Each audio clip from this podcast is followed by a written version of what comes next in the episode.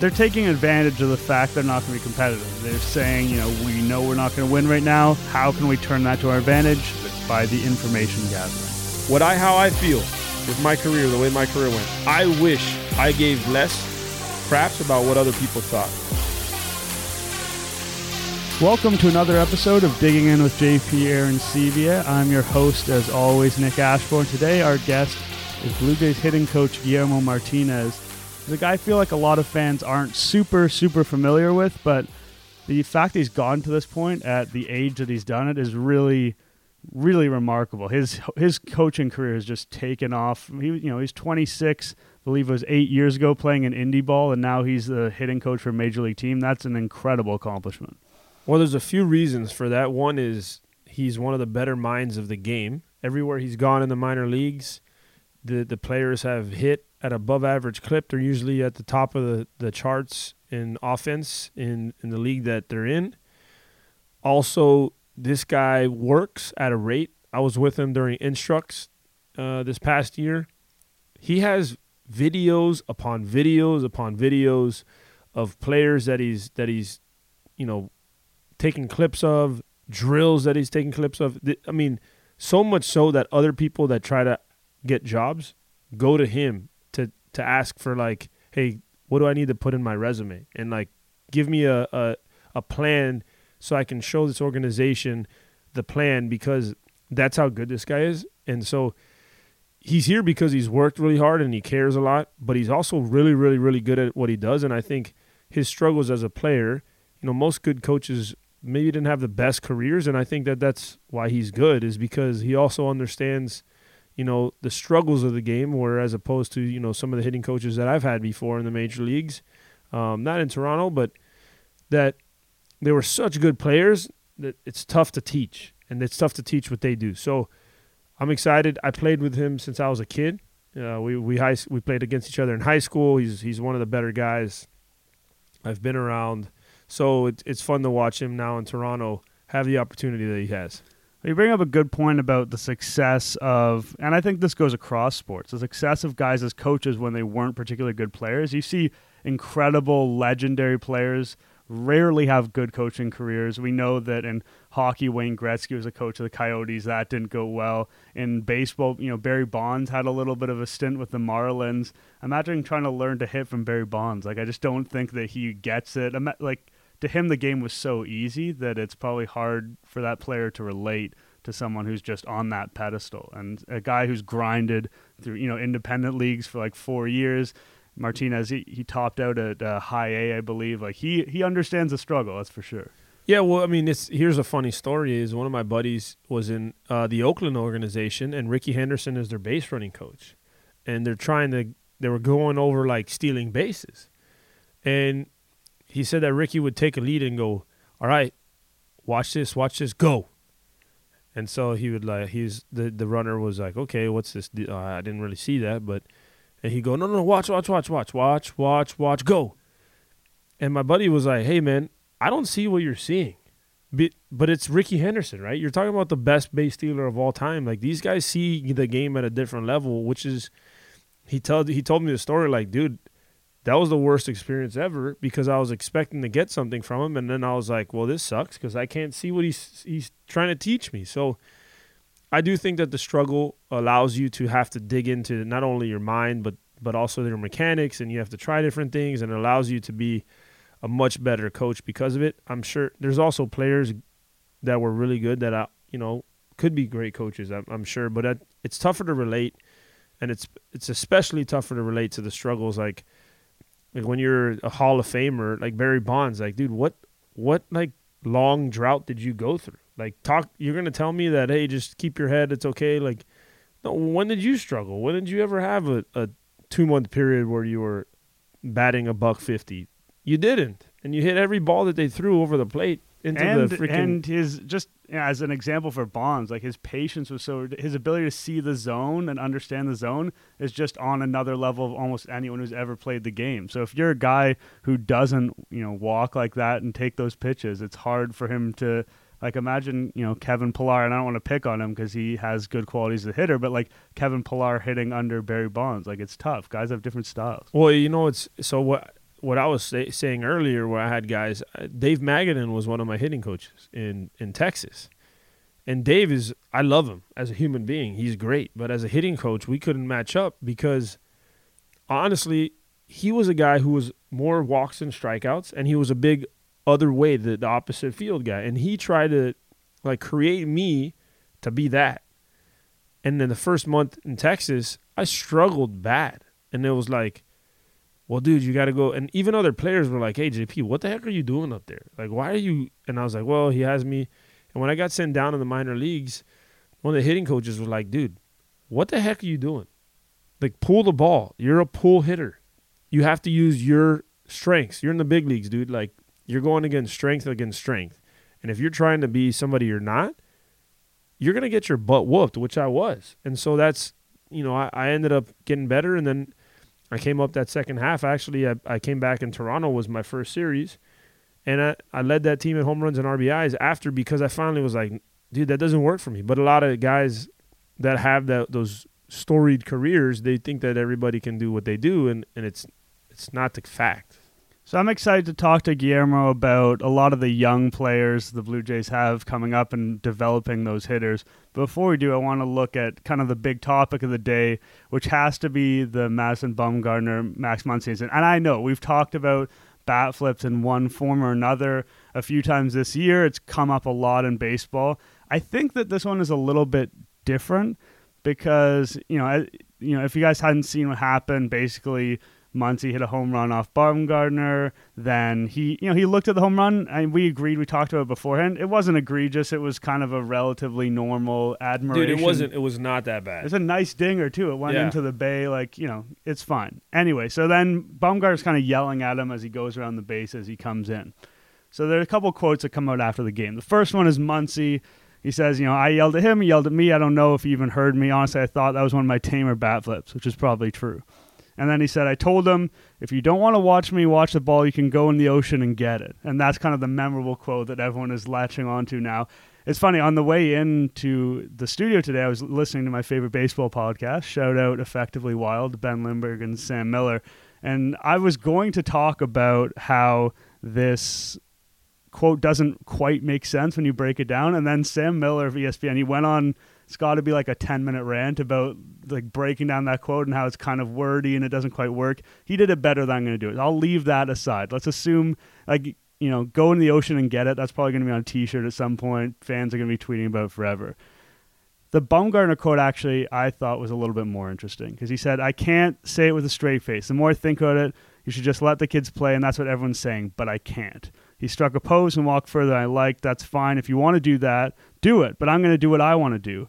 They want to let everyone be themselves, so let me be myself. That's me. I'd sooner fight than walk or whatever.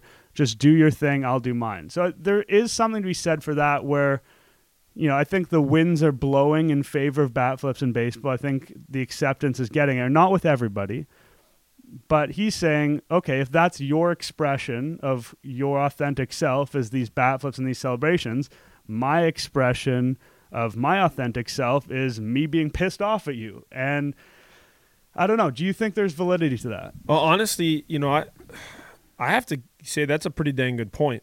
Honestly, that's how I feel. I everybody's all excited, and and if you you do it one way, then some people are going to say something. If you do it the other, people are going to. Everyone's offended these days. I feel like, and so I, actually like what what Madison said. Is like, dude, if that's what his personality is, why can't I be myself? So you can't you can't just be like, hey, you have to let these guys do these things, and then because I, the way I react, it's like, well, you can't react like that. Well, that's so if, if you're letting them be themselves, why can't I be my myself? And everybody knows around the league, Madison Bumgarner wants to go. Like this guy wants to fight. They know. I mean, there's stories of him even in the clubhouse. Like, let's go. He's a great guy, awesome guy, but he's a cowboy that's like, all right, you guys want to mess around? Let's let's get after it. And so, I kind of am okay with that because it's. Listen, I don't think his his bat flip. I think Muncy's bat flip was actually very, like, nothing. There wasn't much to it. It wasn't at all. I got upset at Tim Anderson. I thought this one was was nothing. The the one thing that I did like, where I did see was they had a video of a side by side of Bumgarner and Muncy with both bat home runs, like bat flip, like walk out of the box. Very similar. Very similar. And so I thought that was funny because I was like, he's getting upset at, at Max when he literally has done the same thing on when he's hit some home runs. I just think at the end of the day, it's the chirping back and forth. That's why I love hockey and stuff like that because it's like it almost looked like to me like Muncy was saying, "All right, let's go." Like when he was rounding first base, he was like kind of waving at him, "Let's go." And Bumgarner is bent was kind of get being held by the the umpire, like trying to get calm him down. Which I think the umpire I have to I have to say umpires usually suck. I think he did a good job at at stopping it before it happened.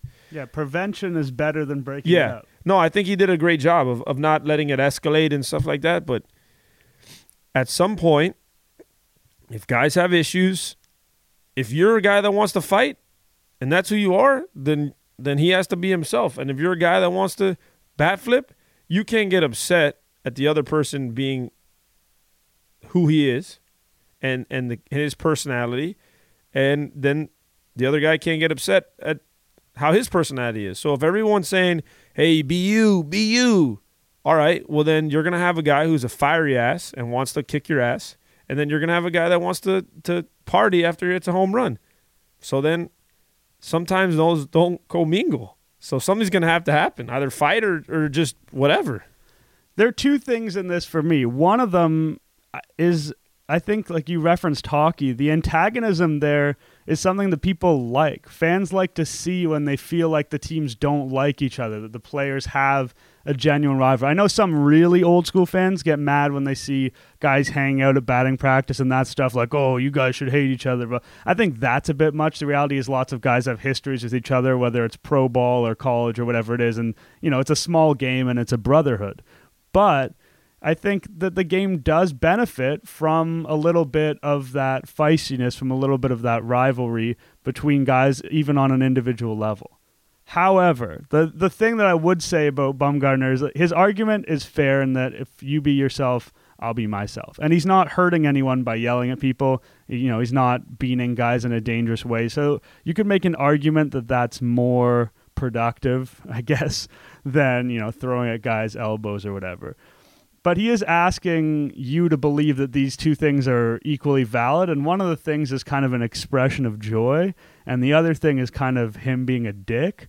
And so it kind of reminds me of if you turn on the news, like any political news, if there's something crazy going on, they'll bring on somebody and then they'll bring on somebody else with the opposite view. But like maybe it's about a story where there like there is only one view, but they need they feel the need to be balanced. So they're like, oh, we'll bring on this person and then we'll bring on this crazy person with the opposite view just so we seem balanced.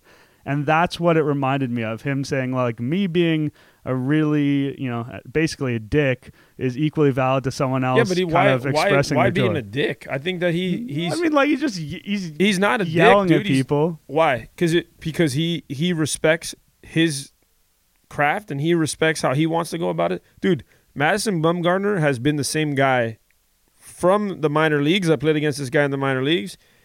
He is a guy who is competitive as all get out. Like this guy is trying to eat your freaking lunch as a pitcher. Why he's been so successful? Because of his mentality. Like I, I don't think that he's being a dick. That's what makes him go. That's the same thing when people talk about Mark Stroman or Marcus Stroman and the way he does his shit on on, the on the mound. All right, could it be? Is it is it shitty? But? Stroman's not do like Stroman's not like Oh, oh, umpire needs to hold me back like No, I'm but- yelling you around no, the he, bases. are you kidding me? Stroman and, uh, is, is always having issues with the other team, man. That that's that's ridiculous. But here's the thing: the the problem is at the end of the day is everybody has an opinion, all this crap. If if what I how I feel with my career, the way my career went, I wish I gave less craps about what other people thought. Because if Marcus Stroman needs to go on the mound and dance around and punch guys out and talk shit and do the things that he does to be Marcus Stroman, do it, man. Because if that's the makes you that's what makes you the best player that you are out on the field, do it. If Madison Bumgarner has to be a guy who's a, a red ass and wants to kick everybody's ass, and that's the way he's going to be the best version of him, do it, man. Because when I was there and I was trying to be myself, but I was worried about what other people thought, my career freaking ended, dude. So that's how I feel about that when it comes to in the in the sports arena. When you're in between the lines, I commend people who who say, "Fuck all you guys," who have who care about what I have to to do, and I'm gonna be me, and I'm gonna be the best version of me because at the end of the day, when the when the my career's over, you guys aren't gonna call me. You guys aren't gonna care about me. I wish I had more of that. So I think Bumgarner, Max Muncy, Tim Anderson, all these guys have your opinions. They need to do what makes them the best version of them because at the end of the day, I look at my career, I worried too much about what other people cared or thought about me, and I worried about, and it killed my career because I wasn't the best version of myself. So that's how I feel about it. I just think it's you, you, you can't be like, oh, this guy's a dick or this guy's this or this guy. No, dude, that's what makes him special, and that's what's, that's probably what's made him to have the career he's had is to be a, an asshole and a, and a hard ass. That's just I, I just can't I can't. People need to be themselves, and if that's the way it works, then that's what makes them special. I agree with you that it's good for the game. People do need to be themselves, and I think that, like I said at the beginning, Bumgarner does bring up a valid point in that you know you're saying encouraging someone to be themselves and not someone else. But when I see this interplay take place, I'm gonna think more highly of Max Muncy than Ma- than Madison Bumgarner. That's all I'm saying. Yeah, but that and that's your opinion. But Madison Bumgarner, no, he doesn't. I don't want him to care. If No, he, no, he no, cares no. about me, he's doing it I wrong. know, but that's what I'm saying. That's why I like these guys that just do what they do and can go, hey, f you, f you, f you. I'm gonna do what I do. Just as, that's what I'm saying. People with Marcus Stroman here sometimes get rubbed the wrong way. All this stuff. Does he? Sometimes could it be tough or what he does over the board? Maybe who knows? May, possibly, yeah. But he's doing what makes him the best version of, of Marcus Stroman. Bum, Bumgarner's doing the same thing for himself. So I, I, I commend guys like that. I just think at the end of the day, that's why I love. The other day I was having a conversation with a hockey player, and he was a fighter, and he was telling me about a, a guy who had challenged him, who was another great fighter, because he was running around on the ice just whacking guys, and they're buddies. And he told him, "Hey, dude, I'm gonna have to whoop your ass if you keep on doing this." And it stopped. He was like, "Okay, okay, I'll stop." I mean, not that baseball needs to have a let's drop our gloves and go, but I mean that's the things that I respect about that sport because stuff happens, people have problems with it, teams have problems with it, it gets handled, and then they keep on going. Baseball's baseball to me is like gotten super soft with things. They just old school days, guys, they handled this stuff. It wasn't as much of an issue. Now it's becoming so soft and this, oh, this guy did this and this guy did that and this guy it's so petty. It's like how people are on the street. I feel like everything is petty. Like, so that's how I feel about it. Let's get to our freaking guest. I was gonna say, well, that's a good place to end it, and we're gonna now talk to Guillermo Martinez. You gave me a really good segue, and then you kept going. I don't, you know, but the segue was uh, about people being their best selves, and I was gonna say, oh, this is a guy whose job it is to have people who are their best selves. But then he had to keep going about hockey. Anyway, Sorry. here's It gets me fired up. Guillermo Martinez. You know, I, I talked about this before. One of the hardest workers in the game, and and a big reason of of why he's in the position he is. Um, Guillermo, can you talk about one uh, the opportunity at, at, at such a young age to have uh, the chance to be a major league hitting coach? Know, I mean, I. But first off, I, I didn't expect to be one. Once I got the call and they offered the position, I was pretty uh, shocked to be honest.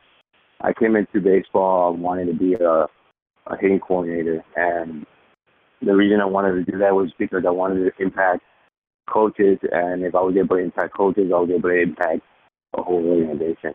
But um, yeah, I guess through hard work and grinding it out with the players, uh, I guess some people noticed that and they gave me an opportunity to be up here. with grinding it out, right? And I, I think I've I, I talked about here about having coaches that had to grind it out through their careers. I think them being the best coaches. Do you think you know with your own career how much that has helped you you know be the hitting coach that you are today? Uh, I- I've been blessed to be around a lot of good coaches. Uh, you know, Anthony. Iapoce from the, the Cubs organization and, and, you know, John Mallee now with the Phillies. Uh, those guys really, really mentored me as I was growing up, even as a player. And once I started coaching, they, they were big mentors of mine. And obviously paying attention, listening, and just grinding it out, seeing how they work, you know, on a daily basis with the players, making it more about the players at all times. Um, I think obviously that led to this position that I am now. I learned from them, and I, I kind of continue doing the same things, and and just through hard work and being there every single day for the players, uh, I think is the reason that put me in this position. This is an obligatory question, Guillermo, that we always get to, but uh, you're the perfect man to answer it in terms of what have you seen from Vladdy so far? In terms of, I think that everyone saw a guy who came up and had a little bit of a struggle and then found another gear. How have you been impressed with him and his ability to adjust and do what he's doing at the major league level at such a young age? Uh, I'll, I'll say this: he's obviously he has all the tools, he has all the abilities but the mindset is what separates him from everyone else. Uh, just the fact that he doesn't um, put pressure on himself. He keeps everything relatively simple, and he really enjoys playing baseball. Like he's a kid out there playing every single day. Um, and yeah, like I, I, in the beginning of the season, once he got called up, he yeah he was struggling a little bit, but uh, it it really I knew we all knew he was gonna come out of it just because of the way he is and the way he presents himself on a daily basis at the field practice and what he prepares. Uh, but just just him getting his feet wet, you know, was the biggest thing first. And and now he's on a roll. I mean, he's hit like seven homers in the last 25 games. OPS like 915 or something like that. Um, but no, it's incredible to see that the the type of player that, that he is. Another one of the young guys who's really intrigued me so far, and I know that the results haven't quite been there outside of one big game, is Biggio, just because his approach at the plate is so refined and so advanced. Uh, are you were you surprised by him at all? A guy that young, able to, you know, his ability to lay off pitches and have, um, you know, kind of elite discipline already, just a few games into his MLB career. I I completely agree with uh, your statement. I think he has great at bats. Uh, I know he's he has he hasn't had the luck at times. Uh, he's been caught strike three, few times when we go back to the living room. They were actually balls, but uh, the way he controls his zone, the his decision making is, is elite as of now. And I know when I saw him as a coordinator last year, I mean last year I think double he had like a hundred walks. Um, and and I think that will translate into this level as well, just because of his play discipline. He doesn't really go swinging just at anything. He really wants to look for his pitch and and if he doesn't get it, he's going to swing Yeah, obviously last year, you know, being the hitting coordinator, you're around a lot of these young guys. You know, these, these they are going to continue to come through. You know, Bo Bichette's on his way at some point as well. How awesome is it for you uh, to have been around these guys? How much better does that make your job to to now have to have them in, in the big leagues after you've had that experience and that rep, you know, rep rapport with them in the minor leagues? Yeah, yeah, and I think the the biggest thing, especially for a hitting coach, is to build these relationships with you guys. And obviously, uh, I had the opportunity to start that relationship last year. So once I became a hitting coach, and now that they're coming up there, we, we definitely have that good working relationship and and just person to person relationship as well. It's easy to work with these guys. I know everything about them. They know everything about me. They know how I work. I know how they work. Um, and just the language itself too. We know how to communicate with each other, so it's a lot easier for me now.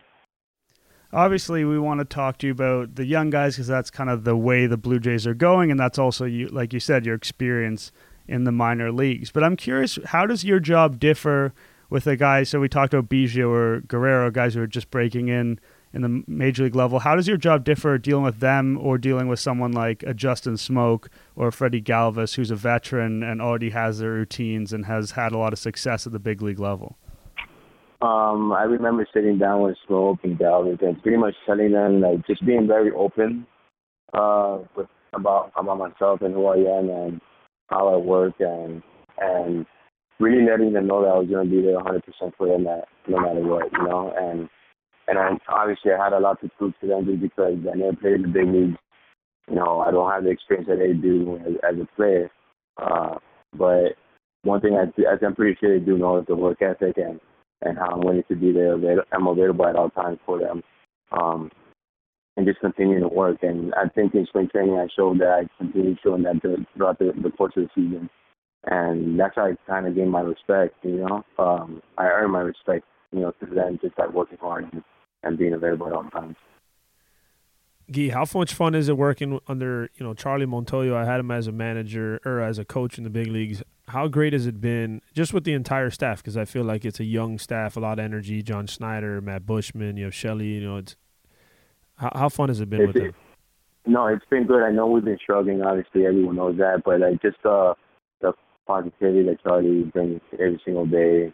Um, it, it's it's not even about baseball. It's just learning how to like treat people, you know. And he's he's an incredible person when it comes to that. He, he comes in every single day, um, treats you like a human being, treats all the players like human beings, not just like players. Um, and just bringing that positive uh, vibe every single day. I know we've been struggling, but bringing that positive vibe, it, it, it's, a difference maker. And once we get things going, I'm pretty sure it's some, everything's to blossom the way it should be. All right. Well, enough for me on, on baseball. One thing I want to ask is is now this is your first time full time season in one the major leagues and two uh, here in in Toronto. How much have you enjoyed uh, the big league life, which is is pretty much a fantasy life? And then uh, how much have you enjoyed the city of Toronto? Because I don't think people understand how amazing it is. Um, to be honest, I like I, I do love the city. I do uh, when my wife comes in town, we go out to restaurants uh, I love going to the keg and see, but uh, but during the season, I really haven't. I love obviously I love the lifestyle, flying planes and the hotels that we stay in. But man, we're so busy. I don't think people understand how big these coaches are and how we prep it on a daily basis. Uh, shit, for a 7 p.m. game, I'm I'm at the stadium already like around 11:30 prepping, you know, looking at video, watching video on on, on the opposing pitchers and and by 1.30, 2 o'clock, guys are starting to enter the cage. I'm not there. I'm literally in that cage from 2 o'clock all the way to almost the anthem. You know what I mean? Or sometimes even guys that start hitting right right in the anthem. So it's it's uh it's definitely been a grind, but it's it's a blessing to be up in the big Before we let you go, I want to circle back to where we started with you, which is your playing experience.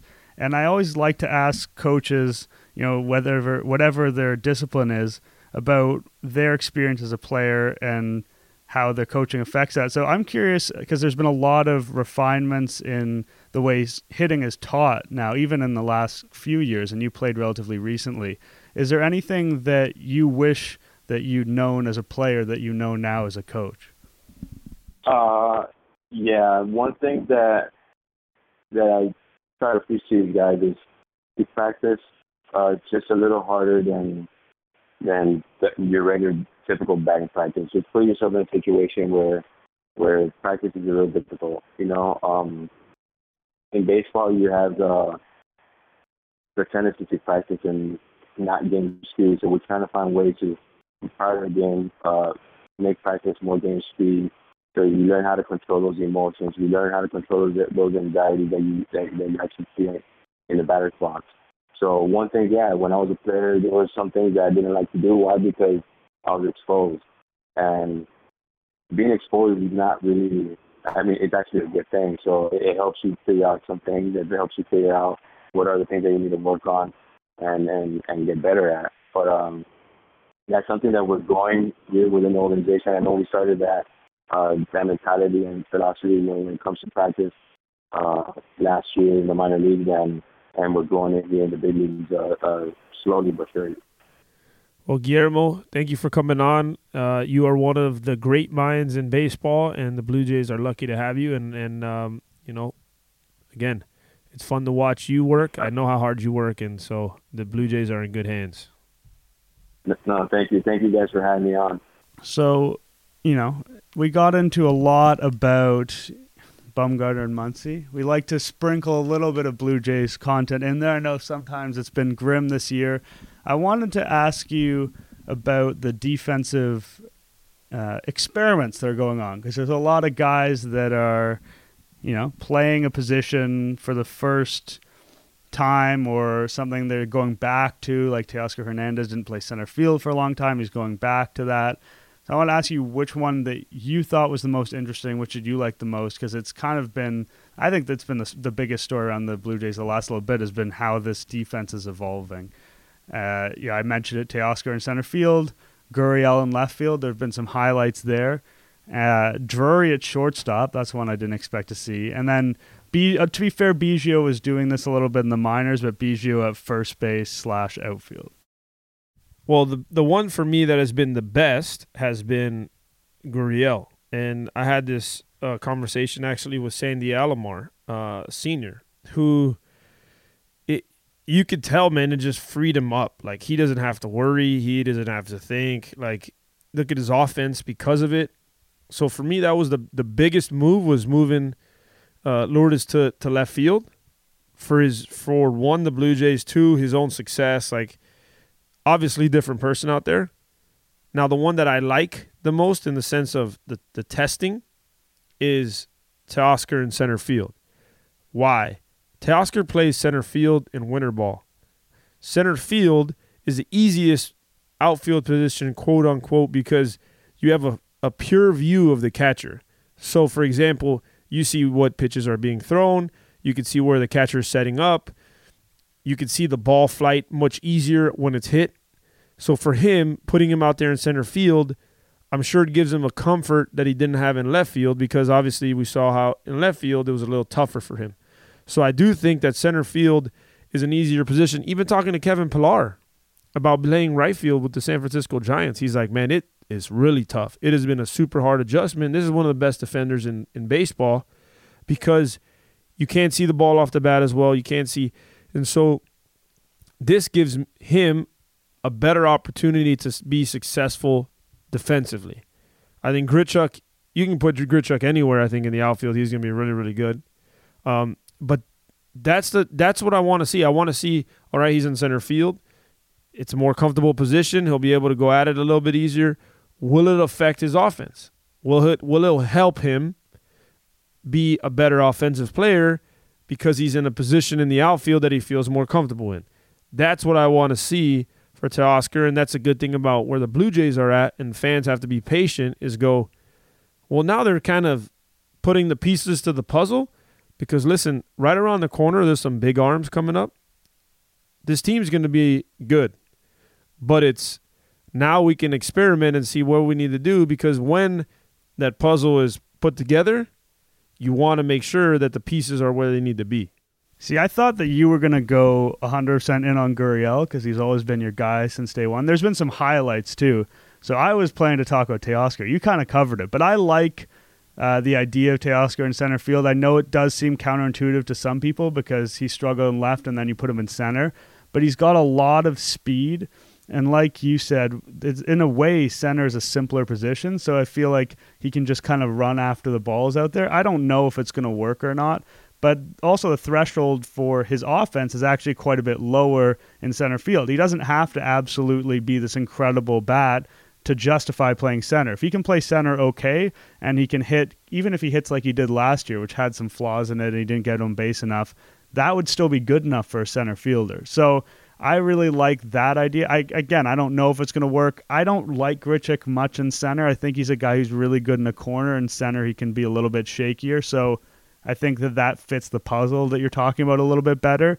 That's the one that I'm a little bit more excited about. Gurriel, like you said, seems like it frees him up. There's less to think about in left field than the infield. And we saw how the throws went wrong from second base. He's throwing fine from the outfield. The decisions are going to be better. Cut off man, throw to the plate that kind of thing. That's going to come with experience. So for me, Teoscar is the one that I'm watching the most closely because I already feel like Gurriel is going to be fine. Like I'm already kind of like, oh, that's going to be okay. I don't see any barriers to that working. Teoscar is the one, and like you know the other ones I kind of reference, like Brandon Drury shortstop. That just probably shouldn't happen, to be honest. Uh, you know, Biggio, I like him better as a second baseman because I think he's probably your future second baseman. You know, I like Devon Travis a lot as a player, but you know we've said it before, the reliability just isn't there. So if you have Biggio and you kind of lock him in at second base, second base, Bichette, shortstop, Vladdy, third base, maybe first base someday, whatever it is, you've got the majority of your infield kind of sorted. So I like, I mean, versatility never hurts, but I like him as a primary second baseman, and I think that that's the way Montoyo sees him too. Yeah, no, I, uh, with Biggio, I wanted to touch on it too. I think that it's it's great to have him move around, and I the reason why I look at it is because now it's so matchup matchup that let's say he starts the game because it's a right-handed pitcher, and they want to keep him in because there he's an everyday at, at, at bat, but maybe there's somebody in left that you have because of the the matchup sixth inning they bring in relievers maybe then now you can change. You can have you can have pinch hitters. You can do things where you can take Biggio and move him to second base if that's who he has to come in for or if he can move Biggio to left field. Like I think when you have a guy who can who can kind of play different positions it allows you also to play those matchups which is baseball has become so matchup oriented that when you have to make a move it doesn't hurt the defense to go like oh crap we got to throw this guy at a different position. I think it gives the opportunity to move, have a swing man that can play different positions so that you can make more in game decisions. Well, yeah, because if say he only plays second base, then you know you could that opens up pinch hitting at one position. Maybe if he plays three different positions, you can pinch hit for your left fielder, then move Biggio from second to left. You could pinch hit for your first baseman. I know that doesn't happen too much, but I don't know, whatever. Rowdy's struggling against lefties for a month. You want to give a different look, and then ends up with Biggio at first base. So like you said, it opens up late game possibilities. I just think that in the grander scheme of things, you want to envision him as a second baseman. Like those players that you're building around, I think you want to envision them as their primary position. But yeah, it never hurts to have those type of options. Yeah, so that's that's what I think um, is is excuse me is a, such a great uh, time now again for the Blue Jays is that you can do these little things to test it out, see, you know, again where this puzzle's going because there's guys on their way, right? And there's going to be guys that come up. There's going to be free agents that they're having to see. So where they have to test these guys and see, all right, where's the best version of Teoscar? Where's the best version of Randal? Okay, can we move him different spots? Will he still produce at different spots?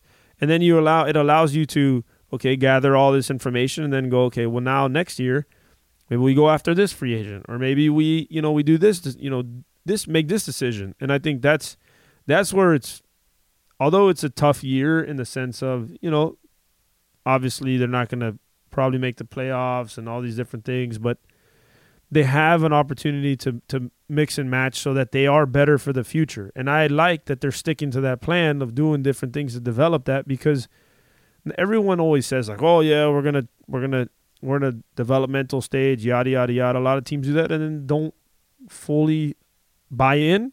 I think that the front office has bought in, which I, I like. You know, I like to see what they're they've done.